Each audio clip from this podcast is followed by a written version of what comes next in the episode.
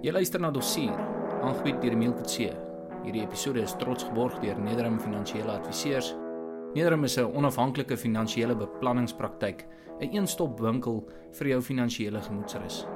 Nederham stap 'n pad saam met kliënte van enige plek in die land en bestuur selfs kliënte se finansies in die buiteland. Skakel vandag vir Nederham vir 'n verpligtingvrye hersiening van jou finansiële portefeulje. Nederham gee ingeligte advies oor beleggings binne of buitelands, aftreebeplanning boedelbeplanning, korttermynversekering en alle mediese fondse. Skakel 012 8172008 of besoek hulle op Facebook by Nederham Finansiële Adviseurs. Hierdie episode word ook geborg deur Routrip RSA, die enigste slimfoon toepassing wat Suid-Afrika se besienswaardighede op jou foon se skerm vertoon. Laai dit gratis af op Google Play Store vir Android fone of op die App Store vir Apple fone. Routrip RSA sê presies wys waarom 'n besienswaardigheid enige plek in die land te vind en wat die betekenis van die besienswaardigheid is. Ontdek Suid-Afrika se erfenis met Roadtrip RSA.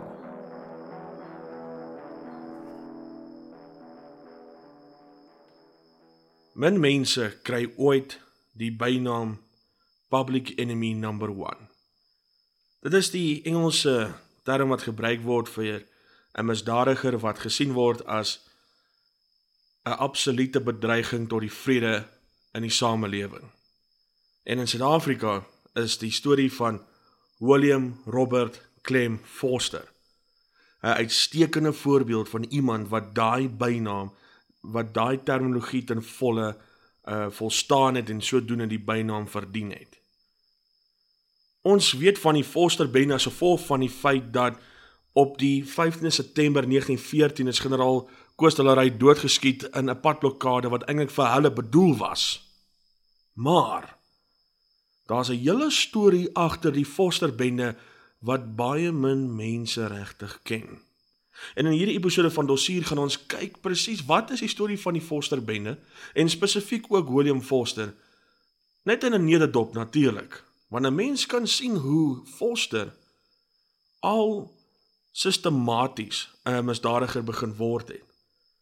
Nou waar mense gewoonlik begin met 'n biografie is natuurlik die persoon se geboortedatum, sy kinderjare en William Robert Clem Foster, net bekend as Willie Foster, is in 1886 gebore in Oos-Griekeland.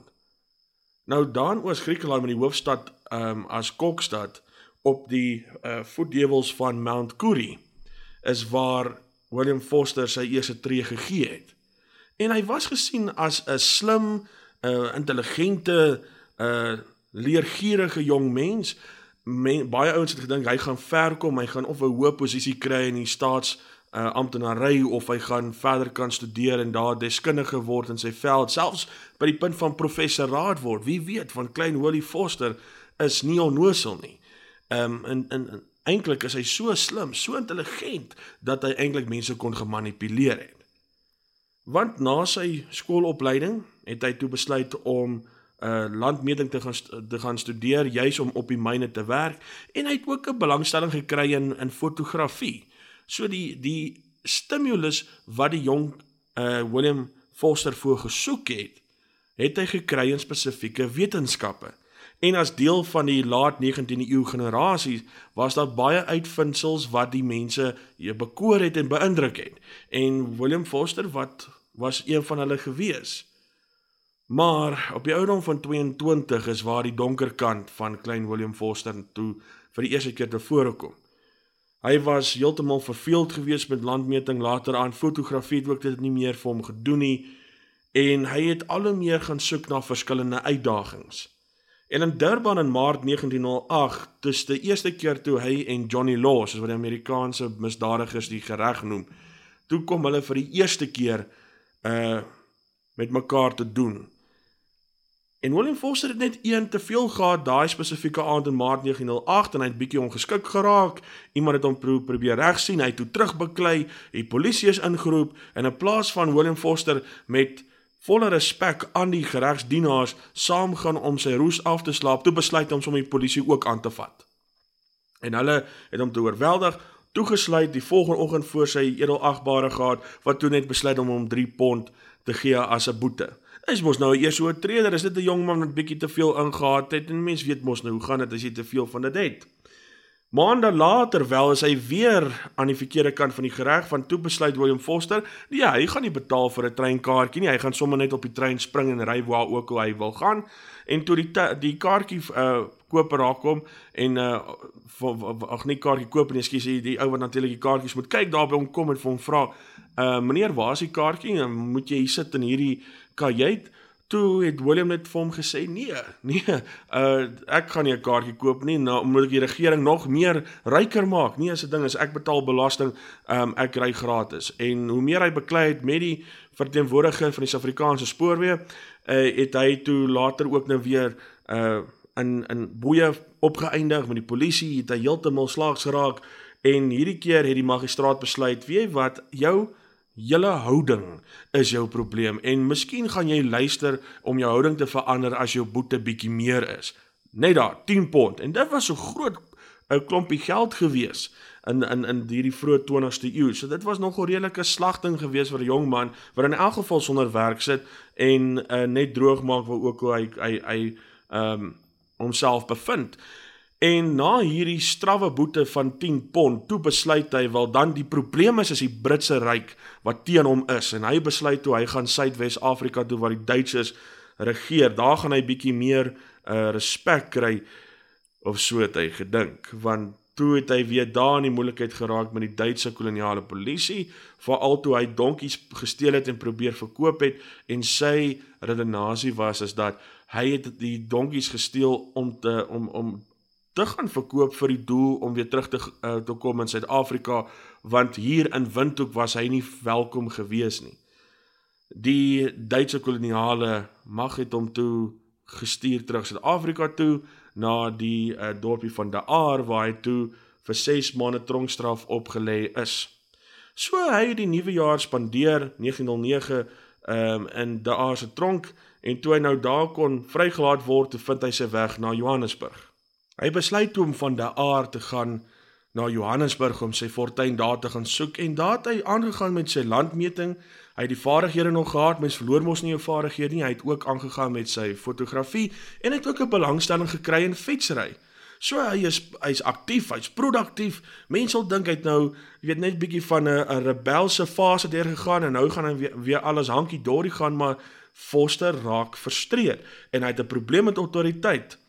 Iemand draai toe vir hom aan om liewes en dan Suid-Afrika te verlaat want dalk is hy bietjie die res van die wêreld sien, gaan hy bietjie uh meer uh wysheid kry, gaan bietjie meer diepte kry en hy gaan toe in 1912 na Engeland toe. Maar daai en daai jaar in Engeland het hy seker letterlik min tot niks geleer nie want hy is teen 1913 vroeg terug in Suid-Afrika.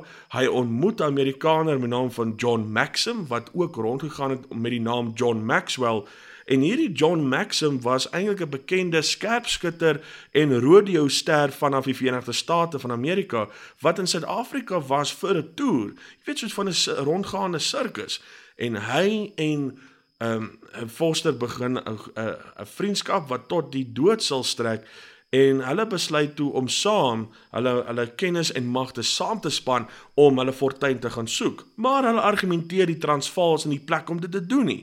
Die regte plek om dit te doen waar al die geld lê volgens hulle is in Kaapstad en daar gaan hulle al die pad van Johannesburg met die Transkoroon in Kaapstad in en nou gaan hulle hulle fortuin uh letterlik vat met mag.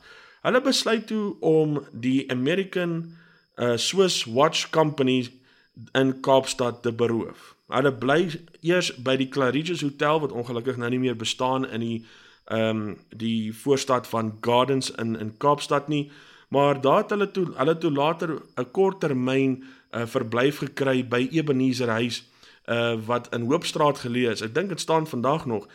En van daar af kon hulle presies beplan hoe om die American Watch Company se uh, 'n winkel te gaan beroof. Nou hierdie winkel was die eienaam gewees van twee Joodse ehm uh, winkeliers, meneer Abraham Groost en meneer E Hirsch Shawn. En hulle was dopgehou deur Foster en Maxim uh om presies te sien hoe werk of hoe gaan hulle met uh, met hulle daaglikse take om? Wat is hulle rotine? Wat is hulle struktuur? En Foster en Maxim kom toe agter dat hierdie twee ou kerels werk tot laat in die aande besig met alle soorte administrasie en aankope en wat ook al 'n juwelier moet doen, maar hulle sluit nooit die voordeur nie. Hulle pak al die goed weg natuurlik en sit dit in die kluis, maar hulle sluit nooit die voordeur nie. So op Woensdag 19 Maart 1913, net so kwart voor 7 die aand, daar storm Maxim en Foster in met hulle pistole wat hulle wys vir Groost en Hershon en sê as julle beweeg dan eindig ons julle hier vanaand. En hulle maak die die twee maniere vas, gryp wat hulle kan gryp uh volgens die die dossiere back uh, terug en daai dae het hulle oor die 5000 pond se juweliere en en uh horlosies en ringe het hulle daarmee het hulle mee weggehardloop en Foster draai om en hy sê vir die twee vasgebinde uh gijslaars ons het 'n kerel hier buite. As en hy gaan kyk wat gaan julle doen terwyl ons hier wegkom. As een van julle dink dis 'n goeie idee om nou uh buitentoe te hardloop en blou moord te skree sodat die polisie ons vang, gaan hy julle doodskiet. En natuurlik dan nie meer in so uitgebreide terme wat ek nou verduidelik nie, maar dis wat for, uh, Foster toe aan Hershon en Groost verduidelik het. En daar hardloop die maniere weg met al hulle uh gesteelde goedere binne in 'n leer sak en Hershon kry terug om homself heeltemal uh van sy uh toue waarmee hy vasgemaak en homself te verlos. Hy kry toe reg om sy uh meer 'n kollega ook los te kry en hulle hardloop toe buitentoe en maak die polisie of weet uh, stel hulle in kennis dat hulle net so pas beroof is. En nog in daai selfe aand toe kom die spelers van die CID, die Criminal Investigation Department by hulle winkel en sê toe vir die twee menere, maar ons ons het nie regtig enigiets om mee te werk nie. Die mense wat julle beroof het, het nie vir ons het nie baie of of enigiets regtig agtergelos het. Daar is nie genoeg leidrade nie. Ek bedoel natuurlik, hier is die daar voor kameras. Hier is die daar voor behoorlike forensiese uh, ondersoeke. Die CID ehm um, het het nog gesteen en geleen oor uh, hoe lyk die ouens en dan natuurlik 'n kunstenaar te kry om hulle gelaat te teken. En letterlik Foster en Maxim het dit reg gekry om hulle eerste rooftog suksesvol af te handel. Foster se volgende uh, deel van sy plan wat hy moes volg was om die gesteelde goedere met al sy ander uh materiaal wat hy gebruik het soos byvoorbeeld wat hy aangegaat het op die oomblik toe hy nou daai um horlosie winkel beroof het was om dit weg te stoor sodat niemand dit met hom kon verbind nie. En die idee was is om al daai alles wat hy in die leë sak gehad het nog binne in 'n groot trommel te sit en dan die trommel te vat aan die Kaapstad se ehm um, treinstasie en daar kon 'n mens jou jou bagasie los vir is vir 'n sekere tyd onder onder veilige bewaring. Ehm um, en daar maar jy moet natuurlik vir betaal. Het dit nie te duur gekos nie uh, vir die tydperk wat wat Foster dit wou gehad het vir so 4 dae totdat die polisie nou moeg raak om hulle te soek, sou hom net 8 pennies gekos het. En hy vat toe die trommel na die Kaapstad se stasie toe en daar by die toonbank staan toe daar 'n meneer met naam van Ernest Sefton. En toe uh toe Foster vir hom die trommel gee en hom sê ek kom haal dit Sondag. Uh Sondag die 22ste. Toe sê Sefton vir hom nee meneer, maar dis alles in die hak, jy kan dit so doen. Hier is 8 pennies wat ek wel moet kry om dit te behartig en uh Foster soek so in sy sakke rond en hy kry toe um 'n 'n muntstuk wat hulle in daai dae genoem het 'n gold sovereign en hy kom toe agter maar die meneer Sefton kan nie hierdie groot muntstuk vir hom kleiner maak nie. Hy kan dit nie breek nie. En Foster raak so frustreerd wanneer hy so op sy senuwee is met die feit dat sy gesteelde goedere in sy sak is, dat hy vir, vir Sefton amper daar oor die toonbank trek en hom 'n loosing gee. Sefton sê later hom: "Goed meneer, die beste manier om hierdie groter muntstuk van jou kleiner te maak sodat jy my kan betaal is om te gaan na die kaartjie kantoor toe en laat hulle vir jou daar breek want daar het hulle meer klein geld as wat ek hier het. En Foster sê vir hom ek gaan nie my sak nou hier met jou los en dan gaan om die geld te kry nie. Hierdie sak ehm um, gaan ek gaan dit nie eens verder vat nie. Ek het dit nou waar dit moet wees, waar dit veilig is. Gee my net die kaartjies, hou die sak en sal wanneer ek by die by die uh, by die kaartjie toonbank nou klaar die geld uh, vir vir klein het, nou kom ek terug na jou toe en ek betaal wat ek jou skuld. En Sefton kom toe agter dat hierdie man is verby die punt van van ontploffing en hy sê: "Goed meneer, hier is die kaartjies wat jy kan nou as bewys dat ek het wel jou trommel en jou leersak en alles wat daarin is. gaan breek dan net vir my die die die muntstuk in kleiner muntstukke dan kom betaal jy my en dan's alles reg. Forster gaan toe binne 'n paar minute is hy weer terug. Hy betaal dit. Hy sê toe vir Sefton, "Jy's jy's 'n nice kerel. Dankie dat jy my vertrou het dat ek sommer met die kaartjies sal wegloop." Ehm um, weet met die weet dat jy nie heeltemal seker was as ek gaan terugkom met die geld of nie. En daar is die trommel nou veilig. En Forster dink toe wel kyk, hy het nou letterlik die grootste skoor van sy hele loopbaan sopas gehaal. Behalwe vir een klein foutjie.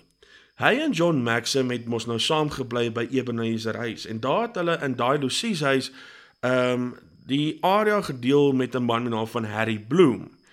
En Harry Bloom is een van Kaapstad se mees opkomende uh kunstenaars. Hy sing, hy dans, hy hy hy, hy doen uh vir, vir toneelstukke En hy is natuurlik baie flamboyant, baie ekstrovert en hy wil nou graag weet wie die kerels is wat nou sopas daar ingetrek het. En Maxim en Foster sê te hom: "O ja, ons is ook in die uh musiekindustrie. Ons het eintlik 'n gig wat ons moet doen hierso by die Tivoli Opera Huis." En Mary Bloom kyk toe hierdie twee kerels en hy sê toe niks, maar hy kyk hulle toe so snaaks aan en hy sê toe vir homself in sy agterkop, weet jy wat ek ken die meeste van die mense wat in die vermaaklikheidsbesigheid is in Kaapstad. En ek ken nie reg hierdie ouens nie en ek weet ook nie regtig asof die Tivoli Opera Huis uh enige ehm um, amateur aande het waarna hulle nou kon deel word. So hy het, hy het dit baie snaaks gevind, maar natuurlik niks gesê nie. Hy het wel daaroor iets te sê gehad toe hy in die koerant lees dat die horlosiemaatskappy ag horlosiewinkel, ekskuus my, beroof was en dat op dieselfde dag toe die horlosiewinkel beroof was, tot die, tot Maxim en Foster net verdwyn. En hy het ook agtergekom dat Maxim en Foster heeltyd in die ehm um, wat in 'n gesprek was met ander kerels wat hy nou nie goed geleer ken het nie. 'n Ene meneer Johnson en ook uh, uh, Foster se jonger broer Jimmy. En hierdie twee het hy ook nooit weer gesien na die dag na die horlosie winkel uh, beroof is nie. En hy lees toe hierdie einste Harry Bloom lees toe in die Cape Times uh die koerant daar in Kaapstad dat meneer Goerst en en Hershon is bereid om 500 pond te betaal wat sal lei tot die arrestasie van die rowers wat hulle winkel uh beroof het uh, op die 19de Maart. Harry Bloom bel toe die polisie en sê luister hier is uh, dalk iets of nie iets nie wie weet maar hier is die storie en toe hy uh, weer sien toe die polisie voor daar by Ebenezer huis hulle gaan toe in die kamer wat uh, Maxim en Foster uh, gehuur het en daar vind hulle toe alles wat hulle benodig om 'n saak te begin met genoeg uh, leidrade wat hulle na Foster en Maxim sal toe lei en hulle spoor toe ook op die uh, persoon wat die taxi bestuur het wat uh, Foster van Ebenezer huis na die Kaapstadse treinstasie toe geneem het. En van daar af toe loop hulle na die toonbank toe waar die trommel toe nog steeds ges, uh weet onder veilige bewaring was en hulle praat toe met meneer Ernest Sefton en sê toe vir hom wie se trommel is daai? Hier is ons is die polisie, ons wil graag hy trommel deursoek. Wat kan Sefton doen? Hy kan nie vir die polisie sê nee nie. Hy moet toe vir hulle dit die kans gee om te kyk wat binne die trommel is en toe hulle daar oopmaak, daar kry hulle al die gesteelde goedere. So nou kan hulle ten minste vir die American Watch um company hulle hulle hulle juweliersware en hulle horlosies teruggee, maar dit dit sal nie uh die enigste ding wat hulle moet doen nie. Hulle moet natuurlik die persoon vastrek waar wat hierdie natuurlik ook uh weet skuldig is vir die gesteelde vir die gesteelde goedere. En hulle beplan toe om vir Foster te arresteer op die spesifieke oomblik wanneer hy die kaartjies terugbring om sy uh trommel te kom terugkry en Sefton sê toe vir die polisie hy het gesê hy sal hierso Sondag se kant wees. En die polisie het hulle ehm um, self hoe sal die Engelsman praat van uh, inconspicuous. Jy weet hulle hulle het so mooi in die hele groep van mense op die stasie mooi ingeblend. Uh, Foster sal nie 'n manier gehad om geweet het dit is polisie manne nie. En hulle wag toe nou vir hom om te arriveer en so waar is wragtig daar kom hy nou om dit te kom kry en daar slaan die polisie toe net toe hy die trommel in ontvangs neem.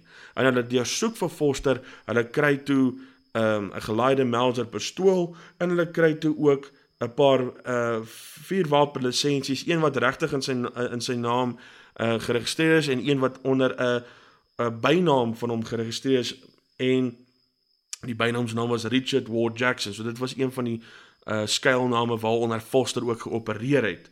En hulle sluit toe vir hom toe daar in Rolandstraat tronk. En nou met Foster agter tralies, toe is die volgende ding nou wie om sy mede uh, rowers ook nou uh, aan die pen te laat dry en hulle kry toe vir Foster se broer Jimmy en hulle kry toe ook vir meneer Johnson, maar meneer Maxim is heeltemal weg. Hulle kry hom nie. Maxim was seker al reeds uh ver uit Kaapstad uit want natuurlik soos wat enige bankrowe groep sal doen is, hulle gaan nie almal op dieselfde plek bly nie, hulle gaan versprei en dan later weer bymekaar kom, 'n rendezvous hê, soos hulle in Frans sal sê. En mense sal dink dat Foster nou besig is om sy vingernaels af te kou want ek bedoel hy kan dalk vir 20 jaar sit vir wat hy gedoen het. Foster gee feitelik nie om nie. Hy besluit toe terwyl hy daar in Rolandstraat tronk sit om met 'n dametjie waarmee hy uh, baie naby was te trou. Peggy, Peggy Foster het hy daar ontmoet daar in Kaapstad. Hulle het mekaar ehm um, weet so leer ken en daar besluit hulle toe om reg daar in Rolandstraat hulle 'n uh, huwelikseremonie te voltrek sommer daar in die kapel in Rolandstraat tronk. En 'n plaaslike uh teoloog het die die seremonie behartig en die tronkbewaarders was selfs die of spesifieke tronkbewaarders was die ehm um, persone wat nou sal wees as ooggetuies wat nou natuurlik die lisensie vir huwelik moes teken. So daar in die tronk trou William en Peggy Foster en daar sal hulle begin soos wat uh, Bonnie en Clyde in Amerika gedoen het hier in Suid-Afrika het ons vir William en Peggy Foster. Maar Foster het nie tyd gehad vir 'n witbrood saam met Peggy nie. Want kort daarna moes hy voor die uh, edelagbare weer verskyn om te hoor wat is sy lot vir sy rol in die roof tog um, op Ghost and Hershon se winkel. Op die 23ste Maart 1913 toe verskyn hy alleen uh voor die die regter en toe op die 13 April van dieselfde jaar toe was hy eers saam met sy broer en die meneer Johnson hierdie drie mens uh, drie mans moes toe op die 22ste Mei 1913 voor Sir John Kotse verskyn wat toe nou die regter is in hulle saak. Alles is toe aangehoor, al die ehm um, bewyse was was voorgelê en daar was toe besluit dat hulle letterlik skuldig is.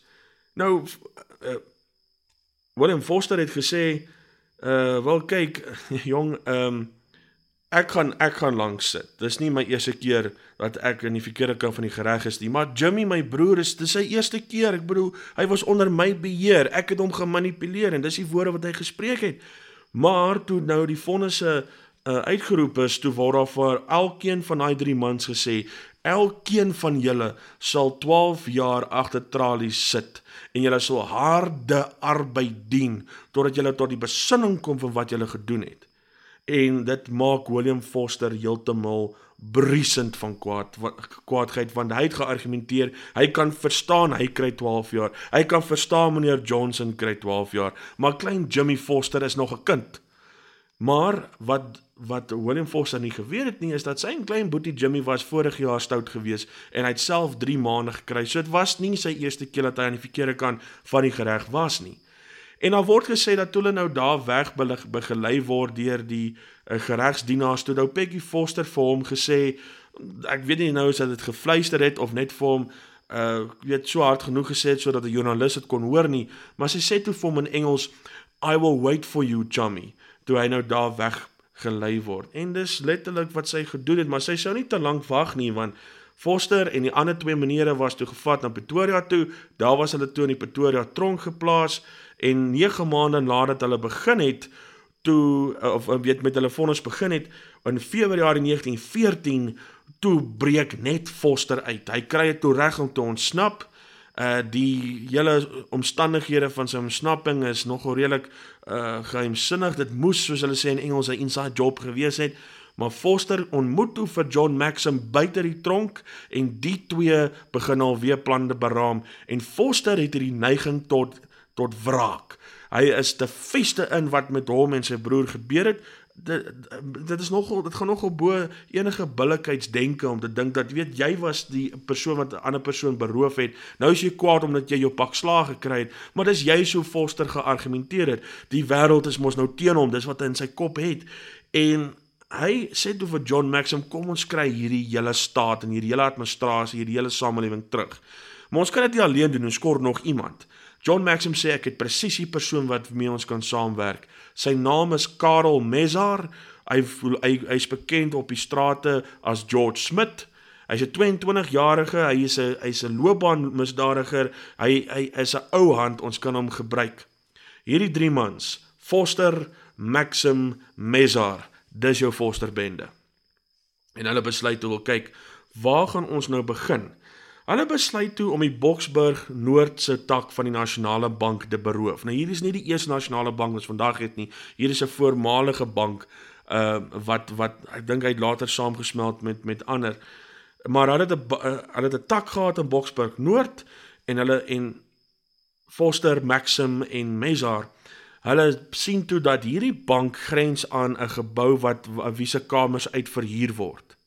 En hulle besluit toe wil kyk as ons nou by die kamer kom wat wat 'n muur het wat grens aan die bank en ons maak 'n gat in daai muur, dan gaan ons in daai bank kan inklim na ure sodat niemand dit kan weet nie.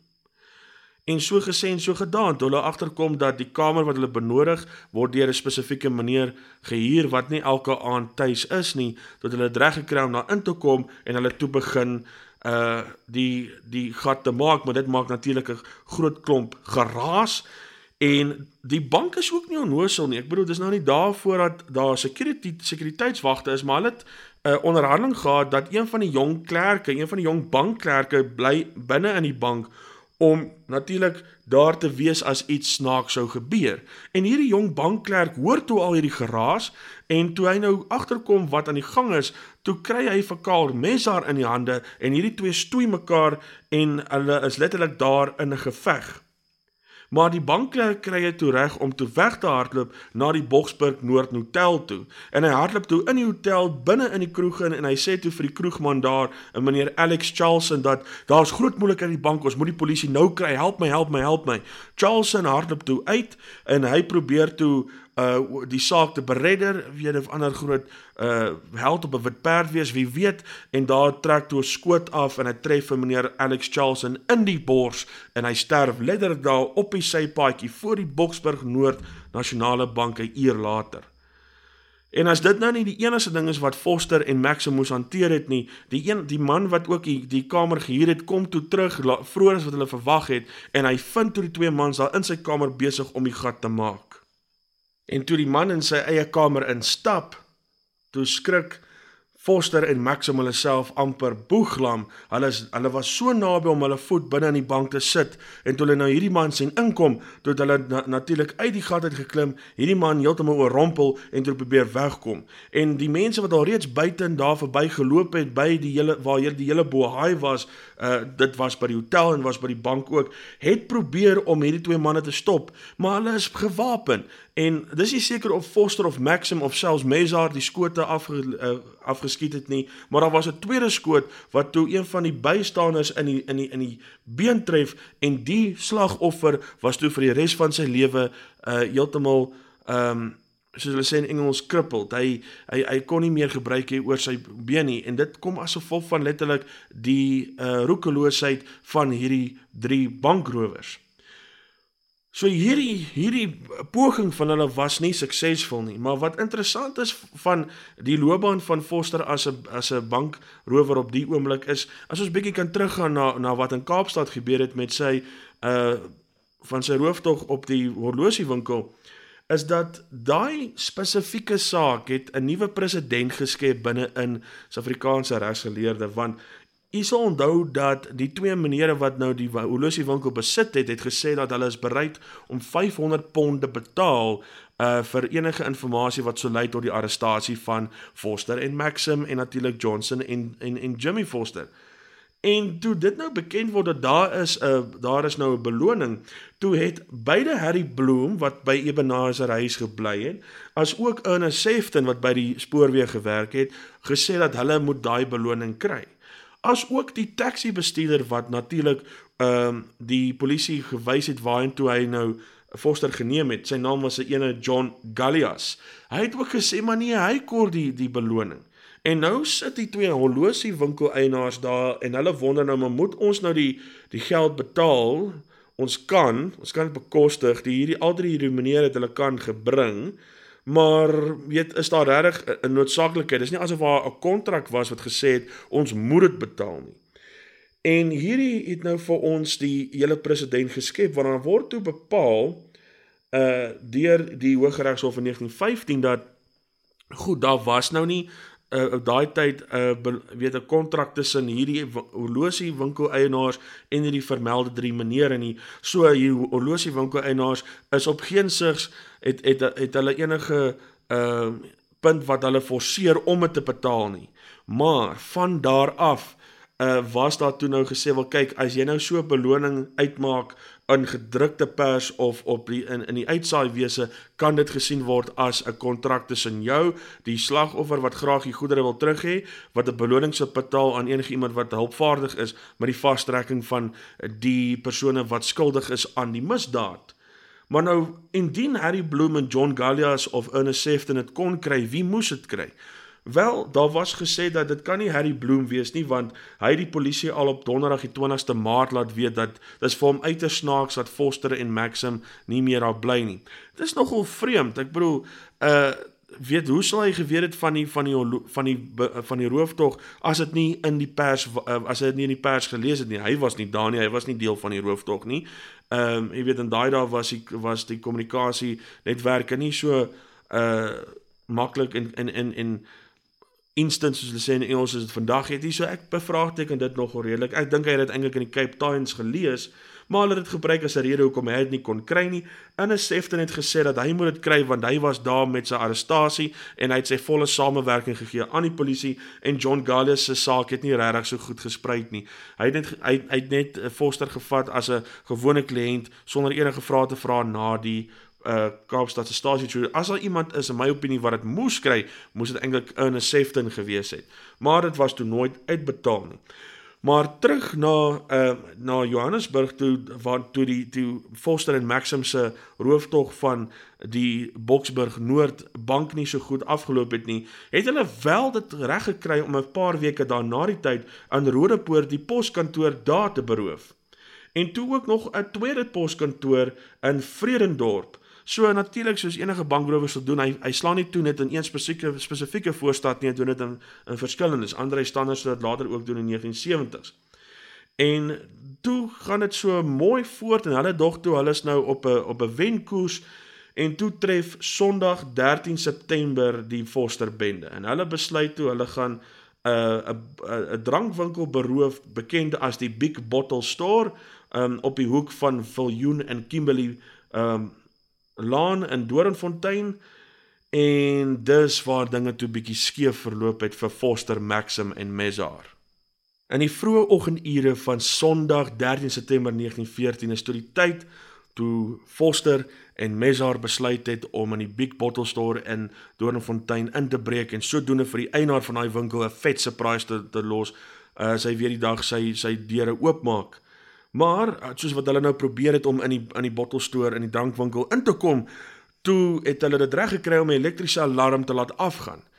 En daar was toe 'n kerel gewees wat in wat daai winkel en ander winkels ook sekerlik uh bewaak het deur die deur die aand, 'n uh, night watchman so dit noem in Engels, 'n 'n 'n nagwag en hy besluit toe uh om om te gaan kyk waarom die alarm af is en daar sien hy toe vir Foster en Mesar deur die venster klim om nou uh te begin beroof en hy en hierdie nagwag begin heeltemal paniekerig te raak. En hy en hy kyk toe by die venster uit en toe gelukkig vir hom toe sien hy daar kom 'n polisieman op die sypaadjie. En hy vat toe sy sleutel wat hy hier in sy in sy sak het en hy begin toe op die venster te tik tik tik tik tik om die polisieman se aandag te kry. En die polisieman sien toe dat hier is moeilikheid. En hy sien toe dat daar is nou iemand wat uh wat binne in die in die winkel rond beweeg. En hy en hy sien toe twee silhouet skaduwees daar rond beweeg wat Foster en Mes daar Mes daar is. En hy probeer ook inklim om hier om hulle op beter daar te betrap, maar Foster en mense daar sien die polisieman slat hom light out lights out. Hy lê daar op die grond en Foster en mense daar besluit toe om weg te hardloop want nou dink hulle dit weet hulle weet hulle daar daar's meer polisiemanne, daar's nie 'n manier hoe hulle nou verder kan beroof nie. In die nagwag het ook skrik op die lyf gekry en hy hardloop toe na die naaste polisiestasie toe om hulp te om hulp te vind. Merk daar was gesê Foster en Mesar, waar is Maxim? Maxim sit toe baie naby aan die uh, aan aan die Big Bottle Store, maar voor 'n ander een in die naam van die Imperial Bottle Store. So dit bewys dat Foster en Maxim het besluit om twee drankwinkels sommer in dieselfde oggend te beroof. En daar sit hy toe lekker op 'n op 'n bankie wat voor die uh, Imperial drankwinkel nou daar staan en hy's besig om sy sigaret te geniet en daar loop twee polisie manne verby hom. 'n Een is sergeant Neil McLeod en 'n konstabel Swanepoel. En hulle kyk toe die kerel aan kwart oor 4 die oggend en sê vir hom: "Meneer, wat maak jy hier?" En Maxim sê toe hulle: "Wel, dis in eerste plek nie julle besigheid nie, maar ek is hierso want ek wag vir die tram om my te vat na die werk." En hulle sê toe wel meneer dit, dit is seker geloofwaardige verskoning maar ons moet jy deursoek want dit is nogal redelik spesieus waarom jy hierso so vroeg in die oggend sit. En hulle deursoek toe vir Maxim en so waar as wragtig kry hulle op hom pistool as ook ehm um, weet hoe sal ons sê gereedskap om in 'n in 'n huis of enige vertrek in te breek. Skroewe draaiers en seker 'n klein hamertjie of wat ook al mense in wat hulle in daai tyd kon gebruik het. En hulle besluit om hom net daar te arresteer. En toe hulle nou besig was met die arrestasie, daar kom Foster en Mesar om die hoek gehardloop. Hulle sien toe Maximus in die uh, is is in die moeilikheid. Foster trek toe uit sy pistool en hy sê vir die polisiemanne, jy weet, laat hom gaan en hande op. En toe McLeod en Constable Swanepoel omdraai en hulle sien die pistool, toe sê McLeod vir Swanepoel: "Gebruik hierdie man se pistool wat in jou hand het, want daar staan Constable Swanepoel met Maxim se pistool." En hy rig dit of na na uh Foster en na Mesar wat na hulle aankom.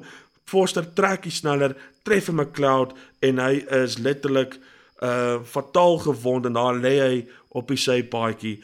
Swanepoel hardloop uh om meer uh om hulp te gaan soek en Foster en Mesar en met Maxim hardloop weg van 'n bloeiende McCloud wat besig is om te voel hoe die lewe hom stuk vir stuk verlaat. En minute later toe die polisie wel op die uh site is op die op die scene is waar McCloud nou sy laaste asem uitblaas, toe word daar uh, vir hulle gesê dat daar was nog 'n skoot afgevuur maar naby waar hulle nou is by Eleanor Straat en toe die polisie daar aankom, toe lê sergeant Robert Mansfield mors dood ook geskiet deur die Foster bende.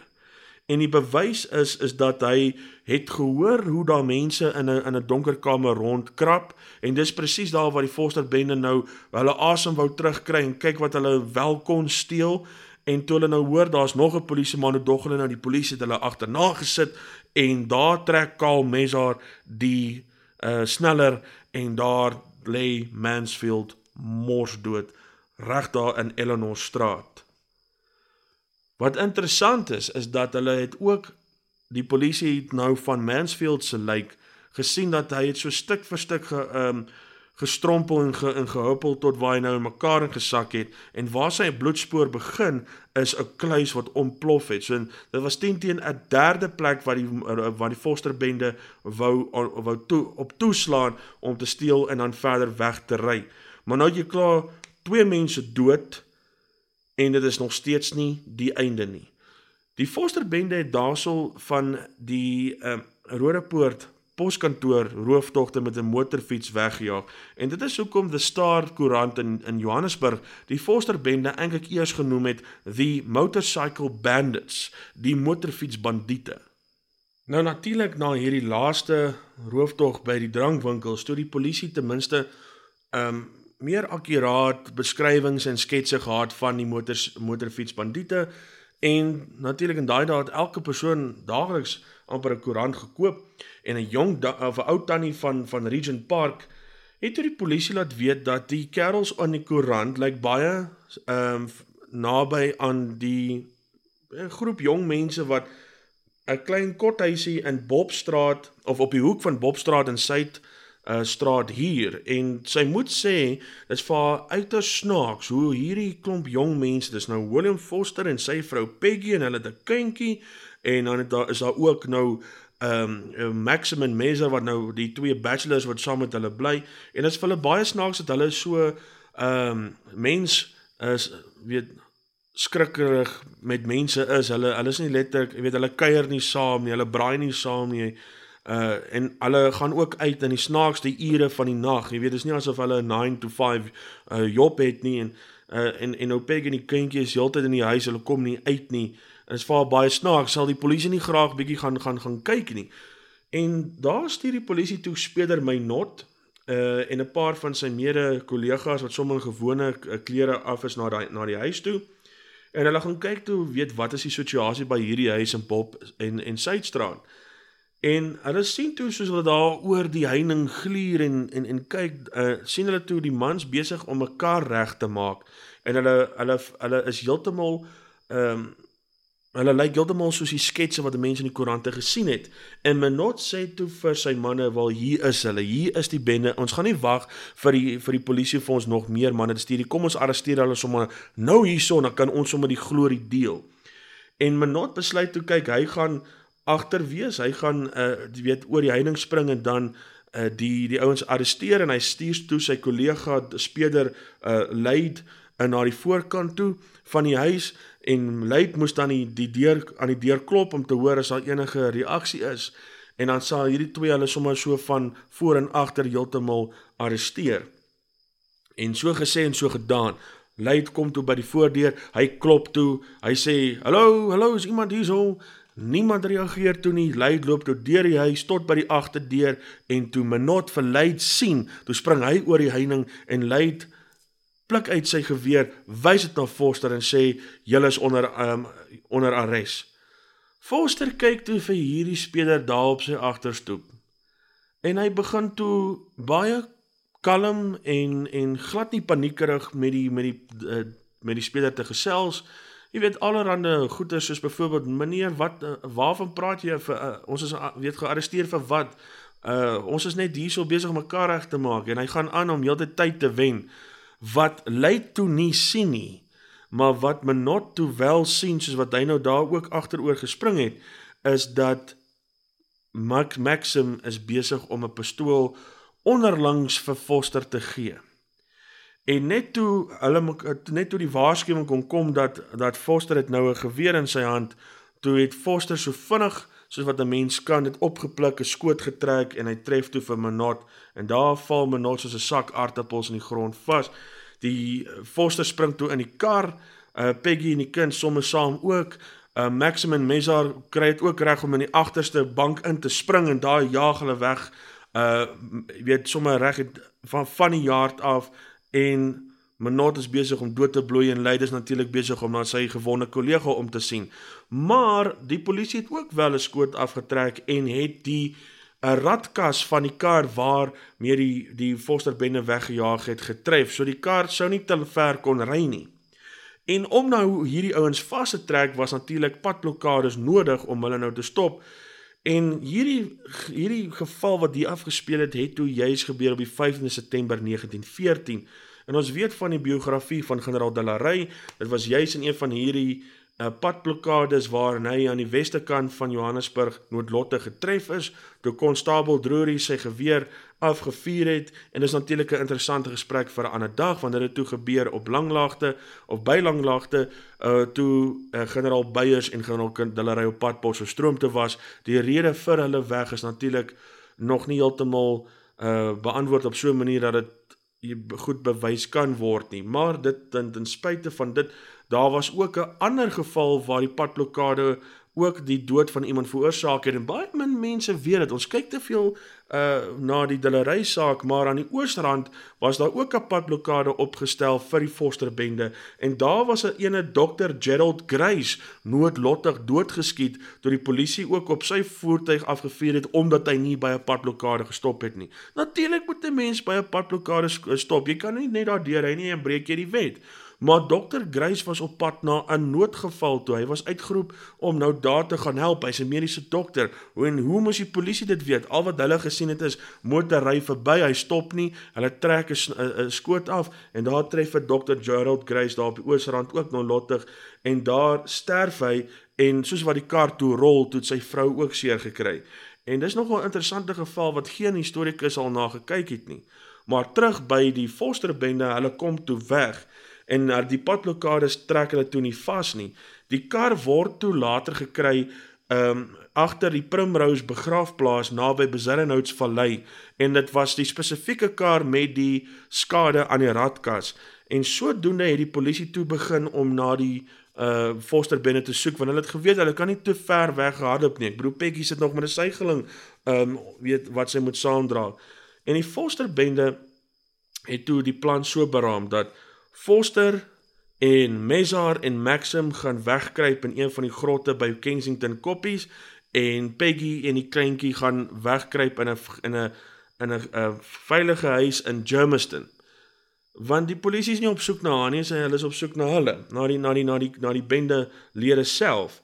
En toe op die aan die middag van die 16de September 1914 en iemand onthou hierso is die koerante vol van die stories oor waar die die die Foster bende daar kan wees. Hierdie is 'n groot uh, manjag en dis nog steeds voor die dae van van radio. So jy weet die die die uh, kroe en die ehm um, verskillende winkels soos haarkappers of selfs uh, die gesprekke by uh die bioskoop of by die opera waar ook al ek bedoel sekerlik het almal net gepraat van Foster Foster Foster. Hy was letterlik die mees bekendste Johannesburger in daai paar dae. Niks anders het sekerlik die nuus gehaal nie. Maar die polisie uh, op die middag van die 16 Desember 1914 uh kry dit toe reg uh om die mans in die koppie se se grot op te spoor. Sergeant Thomas Granger en Lance Corporal Sergeant, die die Lance Corporal is 'n van 'n sergeant, het toe agtergekom waar die die manne toe wegkruip. En hulle besluit toe om 'n plan te beraam om hierdie ouens uit die grot uit te kry, maar hulle misluk toe heeltemal besluit toe om liewerste die grot se hoofingang, die mond van die grot so te sê, toe te pak met met met groot klippe sodat die die die fosterbende nou mooi uh toe is weet so kom ons sê nou maar uh toegesluit is op 'n manier dat hulle nie kon ontsnap nie. En van daar af kon hulle toe natuurlik die hulle kollegas laat weet dat hulle die fosterbende vasgetrek maar hierdie hierdie geval het die hele Johannesburg op hol gehad. Almal wou kom sien net waar is die fosterbende so jy, jy het nog hierdie groot klomp mense wat wat nou kom kyk wat die geval is. Die polisie het natuurlik vir hulle soort van 'n 'n uh, 'n area afgebaken waar hulle nou kan werk voor die mond van die grot. En uh, die joernaliste is almal daar. Hulle is nou net reg om te skryf op hulle klein boekies in kortskrif wat hulle nou sien. En die polisie besluit te wil kyk, die mond is nou mooi verseël. Kom ons gooi in hierdie traangas ehm um, blikkies van ons van die bokant van van die van die grot af waaraan daar openinge is sodat die traangas dan nou die fosterbenne sal bring tot 'n punt waar hulle nou gesmeek word om uit die grot uitgehaal te word. En dit was die grootste fout wat die polisie kon doen want daai traangas het toe nie alles mooi in die grot gebly nie dit het toe later deur dieselfde opening uitgekom en toe nou die mense wat daar was heeltemal ook getref en natuurlik ehm um, hulle uh gepla ook en die mense natuurlik daar het nou gekla oor die on, ongemaklikheid van daai traangas. Maar dit vat toe nou 'n hele dag se beplanning en uh, se strategiese denke van die polisie. Die nag kom te later aan en ligte word opgesit en toe die volgende oggend toe word daar nou besluit ehm um, weet ons moet nou hier, hier iets doen. Uh ons ons lyk eintlik nogal redelik simpel voor die publiek dat ons nie hierdie ouens maklik nou kan uitkry nie nou dat ons daar daar daar daar, daar uh, mooi vasgepen het. En die polisie sê dit wil kyk, ons kan niks doen soos wat die opening nou verseël is nie. Ons moet daar ook kan inkom. So kom ons maak 'n klein gaatjie vir ons en ons nou daar kan inkry sodat ons hulle nou daar kan vastrek. Ek bedoel ons kan hulle heeltemal omring met polisie konstabels en offisiere. Alles net 3 mans. Daar's nie 'n manier hoe hulle sal wen nie. En dis dalk wat in die kop aangegaan het van Karl Mezar. Want net toe die polisie besig was om die klippe uit te haal, toe tref daar 'n skoot. En toe die polisie in die grot inkom, toe sien hulle dat Karl Mezar het toe selfmoord gepleeg. 'n Uur na Mezar se selfmoord, toe kom Foster homself na die opening van die grot en hy sê toe hy wil graag vir Peggy sien. Detective Martin wat toe die die hoofbevelvoerder was daarso van die hele polisie operasie, vra toe vir Foster, "Maar waar is hy?" En hy gee toe vir uh, Martin die die adres in Germiston waar Peggy en die kleintjie was. En so teen 2 se kant die, die middag toe kom Peggy en die kleintjie daar aan en Foster sê toe vir Martin ek wil graag met my vrou gesels. En as ons klaar is, dan gaan ons hier uitstap en ons gaan ons pistole aan julle oorhandig en ons gaan opgee. Ons gaan uh letterlik julle sou ons kan arresteer. En die polisie wonder toe en sê maar ons, ons kan nie regtig dit doen nie maar mevrou Foster is toe heeltemal adamant op die punt om te sê dat sy wil graag met haar man gesels. Die polisie het geen geen reg om haar te weerhou daarvan nie. En die polisie sê dan wil kyk, hierdie man is al reeds verdoem. Ek bedoel, hulle is reeds vasgetrek. Wat gaan dit nou saak maak as mevrou Foster nou met met uh, haar man vir die laaste weet voor sy arrestasie bietjie kan gesels? Maar wat hulle nie geweet het nie, is dat Peggy Foster en William Foster en John Maxim het toe nou gesels of wat is nou ons opsies? Gaan ons nou gearresteer word? En Foster en Maxim sê toe wil kyk, ons is nie lus om gehang te word deur die Suid-Afrikaanse staat nie. Ons het mense doodgeskiet. Maar dit word gesê dat hulle tot en met 9 mense dood uh geskiet as 'n bende. Hulle gaan definitief hang. Peggy is onskuldig en Peggy sê dit wil sy wil nie leef sonder William Foster nie. En toe was daar 'n selfmoordpakt gevorm in daai grot. En 'n halfuur later toe kom Peggy Foster na die opening van die grot. En Foster sê toe vir die polisie hy wil baie graag met sy ma en sy pa en sy twee susters gesels wat toe in daai tyd in Johannesburg gebly het en hulle is ook daar tussen die skare. En daar kom Foster se hele familie na hom toe. En Foster sê toe vir sy familie: "Wie ek is reg jammer wat gebeur het." Terloops, hier is John Maxim wat deur wat saam met my deur alles is van die begin vandat ek van Engeland teruggekom het. En ek moet vir julle sê die rede hoekom ek op hierdie pad gegaan het, blameer die regter Sir John Coetzee. Dis nou dis nou Foster se se argument. Foster het gesê dat Sir John Coetzee dis sy skuld. Hy is die eh, eh, as hy ons reg hanteer het in daai eerste hofsaak sou hierdie dalk nooit gebeur het nie. En hy hy hy sê toe presies vir sy familie wat hy nou beoog het om te doen. Hy hy sê ook hy is baie jammer dat hy vir Speeder Menot geskiet het. Hy wou nie, maar Menot het eerste keer op hom gevuur en wat moes hy doen? Hy moes homself verdedig. Dis wat Foster nou verder vir sy familie sê. En hy sê toe uh vir sy familie dat hy en Maxim het besluit om liewerste selfmoord te pleeg. Peggy Foster sê toe in haar eie woorde dat sy gaan sy wil by hom wees. Sy sal ook graag met hom wil sterf. Sy wil nie res van haar lewe sonder hom leef en dan weet deur die samelewing Johannesburg uitgetaard word dat 'n man 'n bankrower was nie. Foster sê toe niks. Hy aanvaar dit toe net so. Vir hom was dit seker um een van die mees vleiendste en en, en liefdevolle oomblikke van sy hele lewe. En Foster vat sy sy sy baba dogtertjie en hy speel met haar vir 'n rukkie en toe hy nou klaar is en agterkom dat die tyd het aangebreek, toe gee hy die baba dogtertjie aan een van sy susters. En daar was natuurlik die die um die punt gemaak dat hulle hulle moet asseblief sy sy na sy dogter kyk en haar en haar mooi grootmaak en toe die polisie weer sien toe loop die familie weg van die opening van die grot Foster Maxim en Peggy loop na die binnekant toe drie skote klap. Maxim skiet vir Peggy Maxim skiet vir Foster en toe skiet hy homself. En toe al daai klippe van die mond van die grot weggerol word Daar lê 4 mense dood. Mezar, Foster, Peggy en Maxim mos dood in die in die grot. En hulle kry baie vir ehm um, weet stukke van van bewysstukke uh, in die grot self soos byvoorbeeld uh die uh posseels wat wat uh, Foster en Maxim sommer gegryp het toe daar in Rodepoort die die poskantore besteel het. Hulle kry allerlei dinge wat wat een vir vir eens en vir altyd sal bewys het dat hierdie was regtig die die die einste misdadigers wat die dade gepleeg het. En dit was nie die laaste hoofstuk in die Foster Bende se misdaadgeskiedenis nie. Die die die polisie uh, inspekteur wat Peggy Foster die reg gegee het om um, by haar man te wees in sy laaste oomblikke kon net nie oor die skuldgevoel kom dat hy toegelaat het dat die vrou by 'n man kon wees en hy haar dan kon ooreed het om 'n eie lewe te neem nie. Daai het hom verskriklik geplaag deur sy hele lewe en hy het toe self ook later aan selfmoord gepleeg omdat hy nie oor dit kon kom nie en hy word gesien selfs as die 11de uh slagoffer van die Vas Foster bende. Maar dis ook nie waar die storie eindig nie. Want daar's 'n groot vraagteken oor maar wat het gebeur met die Foster baba want dit was aan sy die die babatjie is aan haar tannie gegee. En dit is 'n groot vraagteken wat baie uh, weet min oral geskryf is. En As 'n mens eers daar diep oor begin bespiegel, dan gaan 'n mens seker ook geen einde kry nie, maar daar's een saak wat baie interessant is wat gebeur het in Junie 1937 toe die misdadiger Andries Du Plessis uh deur speler Michiel Ackerman by Strobenwyl gearresteer is vir die moorde en die bankrowery wat hy uh, behartig het.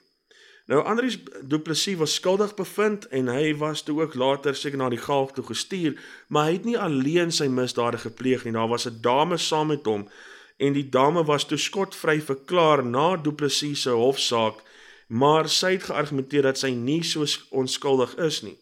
Volgens haar storie uh het sy eers in die Oos-Kaap uh het sy gebly en sy was getroud met 'n polisieman.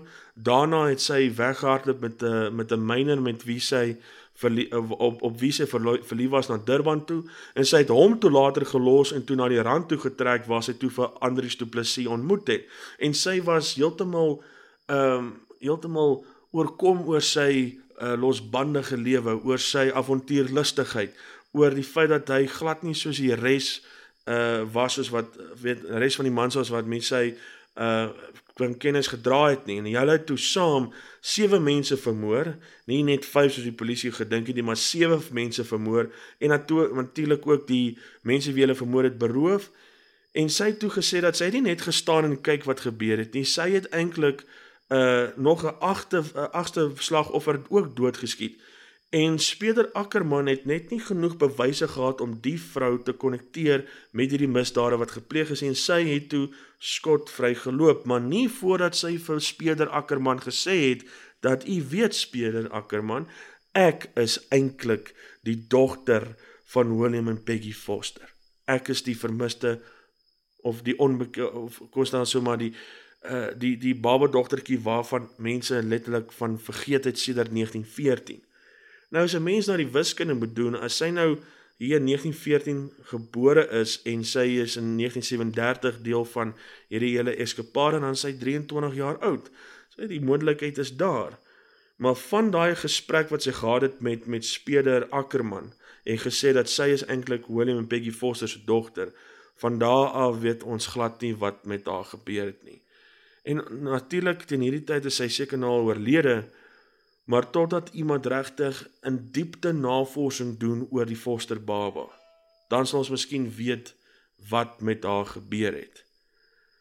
Maar die fosterbende is een van daai kanonieke gevalle wat 'n mens moet bestudeer in Suid-Afrikaanse misdaadgeskiedenis en dit heeltemal van kop tot toon bestudeer om te kan sê dat 'n mens weet wat gebeur het in die onderwêreld van Suid-Afrikaanse misdadigers.